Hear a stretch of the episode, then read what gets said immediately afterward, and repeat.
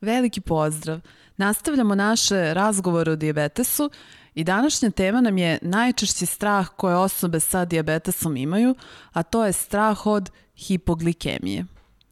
Hipoglikemija je, čini mi se, u diabetesu reč koja stvara najviše, najviše nelagode kod osoba koje imaju diabetes. Ona, taj strah je najčešće prouzrokovan nekim pređašnjim iskustvima kroz koje je osoba sa diabetesom prošla – koja verovatno nisu bila nikako prijatna i otuda taj jaz sa tom hipoglikemijom, otuda ta poteškoća da se sa hipoglikemijom nosimo i otuda to, otuda ta onapred briga šta ćemo i kako ćemo ukoliko se hipoglikemije ponovo budu dogodile. Kada se neko plaši hipoglikemije, odnosno kada neko ima strah od hipoglikemije,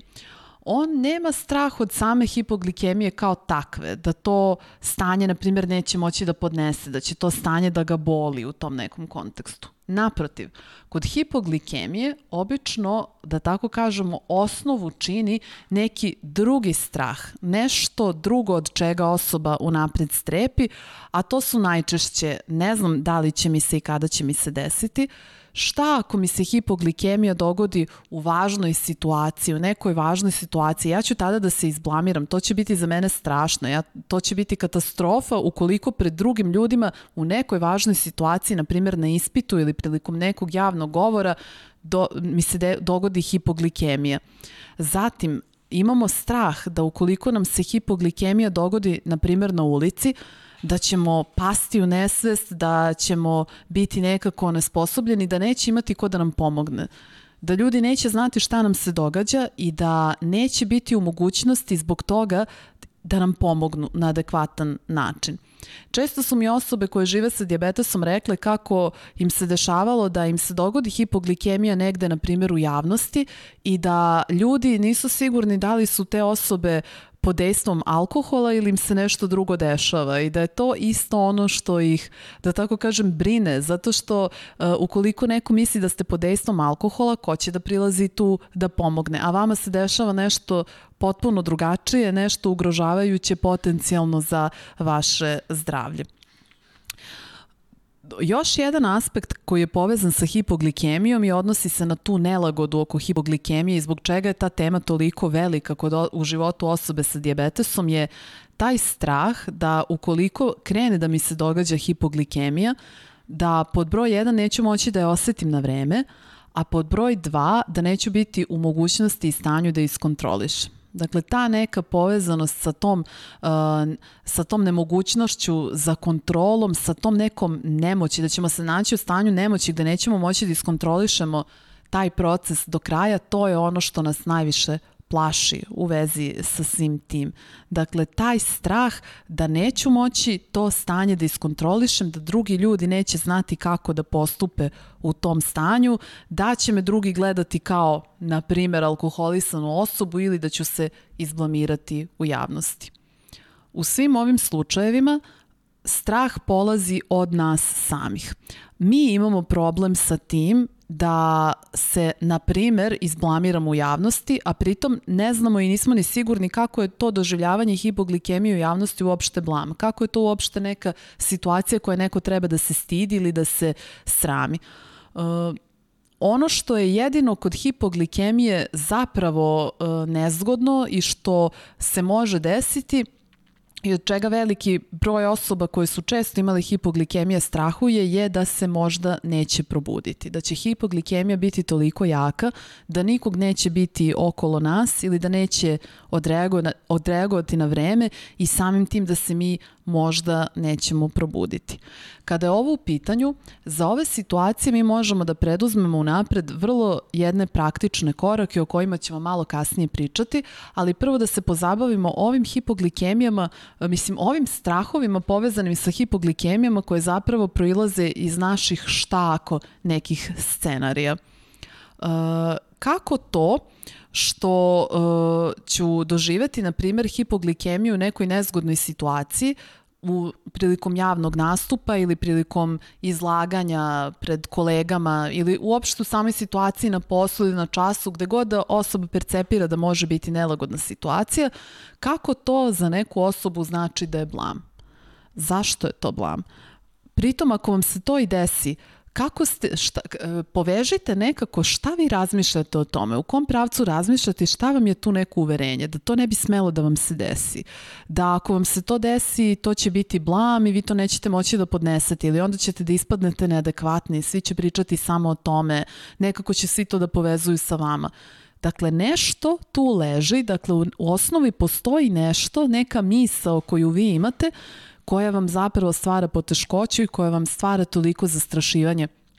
povezano sa hipoglikemijom. Isto je sa hipoglikemija, sa hipoglikemijama kad, uh, kada ih doživljavamo pred drugim ljudima i onda strahujemo ne da će, da će to biti blam. Kada smo u društvu bliskih osoba mi osjećamo veliko poverenje, ali imamo tu brigu da li će drugi znati da odreaguju kako treba.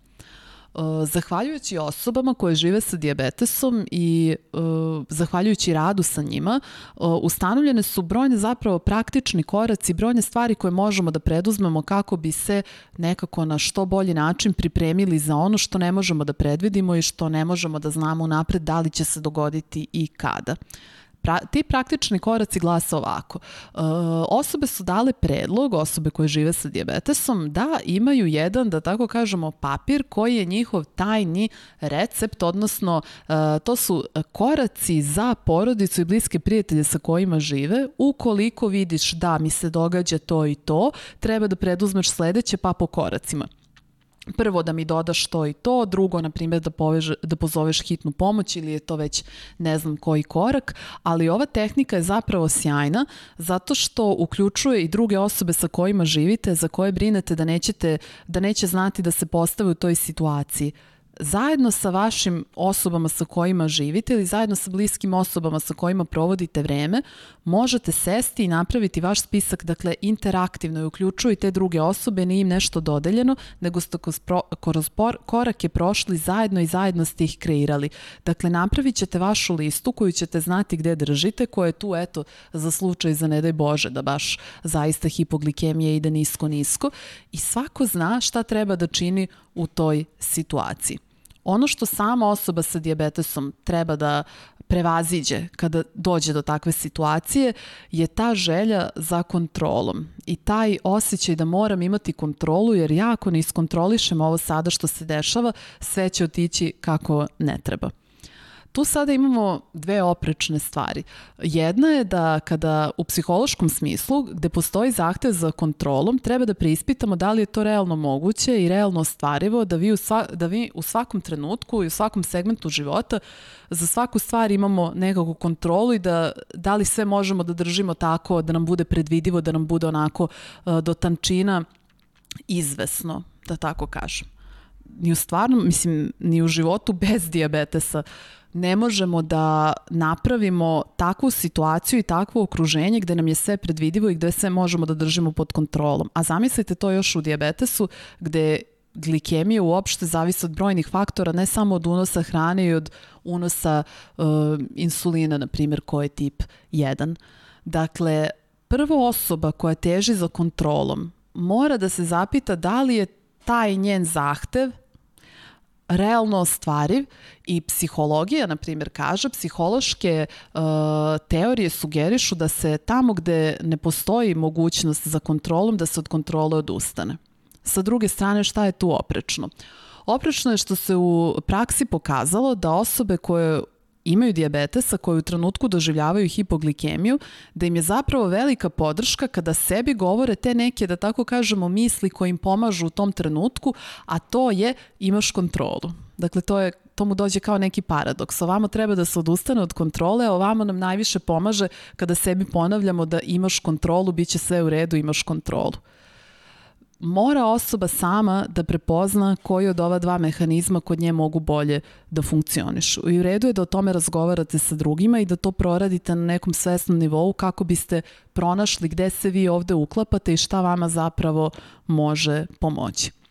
Dakle, kreiramo listu kao pomoć kao ne, neko naše tajno oružje, neku našu tajnu metodu kojom ćemo drugima olakšati kako da se postave u toj situaciji. Drugima će biti lakše jer će biti unapred pripremljeni. Sa druge strane mi treba da preispitamo taj naš zahtev, da li je realno ostvarivo da imam kontrolu nad svim segmentima u svom životu, pogotovo kada dođe do hipoglikemije. Umesto toga,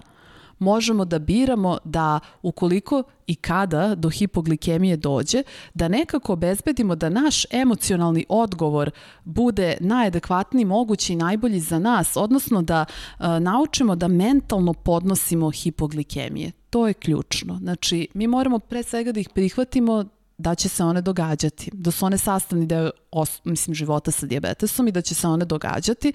i naše je da se nekako kroz one korake ili na ovaj način, kroz proradu naših razmišljanja, mentalno pripremimo da uh, podnosimo te hipoglikemije, jer znamo da je verovatno da će se one nekada javiti.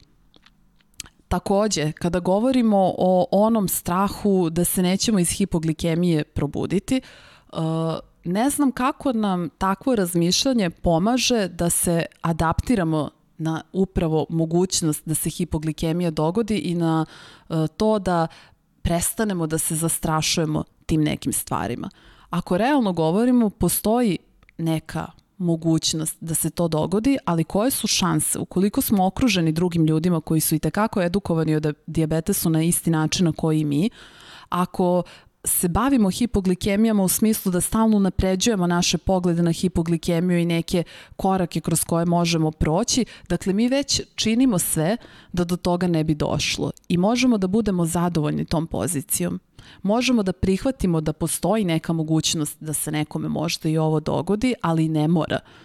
ali ne mora, a da je do nas da preduzmemo sve korake koji do toga neće dovesti i da preduzmemo sve neke mehanizme i neke metode kojima možemo sebe osnažiti i kojima možemo, da tako kažem, prevenirati da do tog krajnjeg ishoda dođe.